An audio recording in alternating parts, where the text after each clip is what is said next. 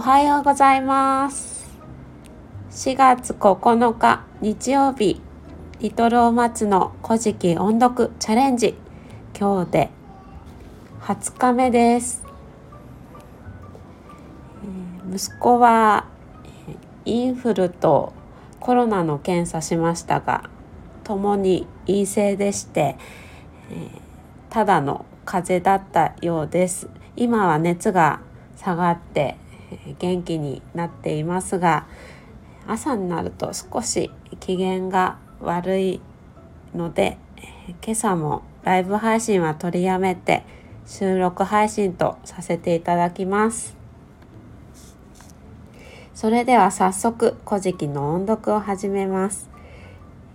今日は紙つまき22ページの4行目から最後まで音読します。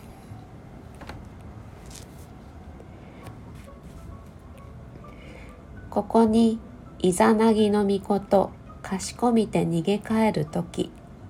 そのいもイザナミの御事兄恥見せつ。と言いてすなわちよもつしこめを使わしておわしめき。ここにイザナギの御事黒身かずらを取りて投げ移ればすなわちエビかずらの実なりき。ここを拾いはむ間に逃げいくを。なおおいしかばまたその右の耳面にさせるゆつつまぐしを引きかきて投げ移ればすなわち高胸なりきここを抜きはむ間に逃げ行き。きまた後にはその矢柱のイカズチイカズチ紙にチーホのよもつ戦を添えておわしめき。これで音読を終わります。ここからは私のためのアウトプットをしていきます。昨日はイザナミの変わり果てた姿を見てイザナギがショックを受けたところで終わりました。そして今日はショックを受けたイザナギが逃げてしまいます。イザナミは約束を破って私に恥をかかせたかかせたわねと言ってイザナギの後を「世もつしこめ」という黄泉の国に住む霊力の強い女の人を使って後ろを追わせます。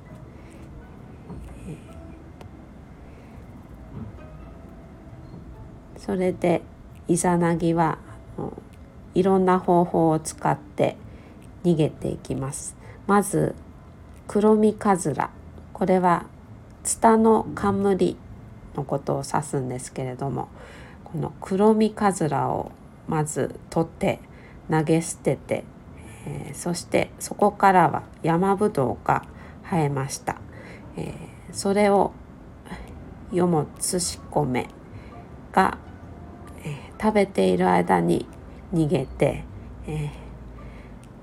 ー、逃げたんですがさらに追ってきて、えー、次は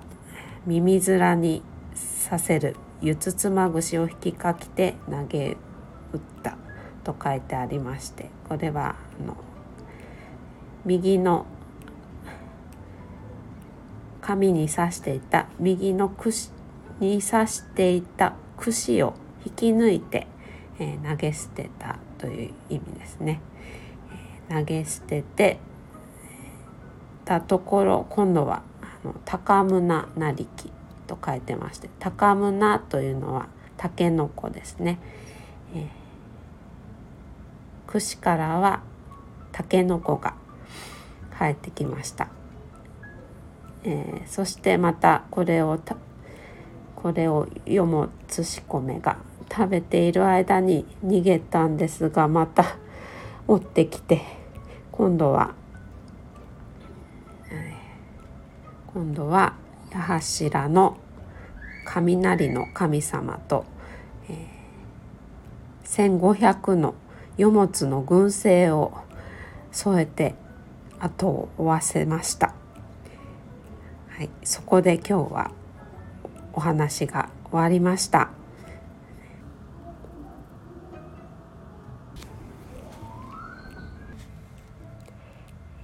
私は昨日仕事の面談に行ってまいりました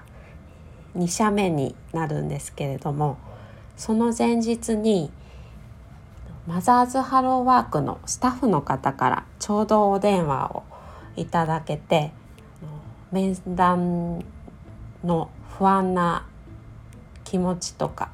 いろいろお話を聞いていただくことができました。やっぱりあの子供を持った今実際に面談に行って、えー、質問されて困ることがない困る内容っていうのがすごくたくさん前回あったのでどういうふうに答えていけばいいのかなっていうのがすごく不安だったんです。なのであの昨日は前回の面談でこういうふうに私は答えたんですけど直した方がいいところがあれば教えてくださいっていうふうに質問させていただいてそしたらあのスタッフの人がこういうふうに答えていけばもっと良くなるんじゃないですかっていうふうにフィードバックをいただいて昨日は安心して受けて受けることができました。私のことを思い出してそしてわざわざお電話をいただけてすごく嬉しいなって思いました、嬉しいし心強いし、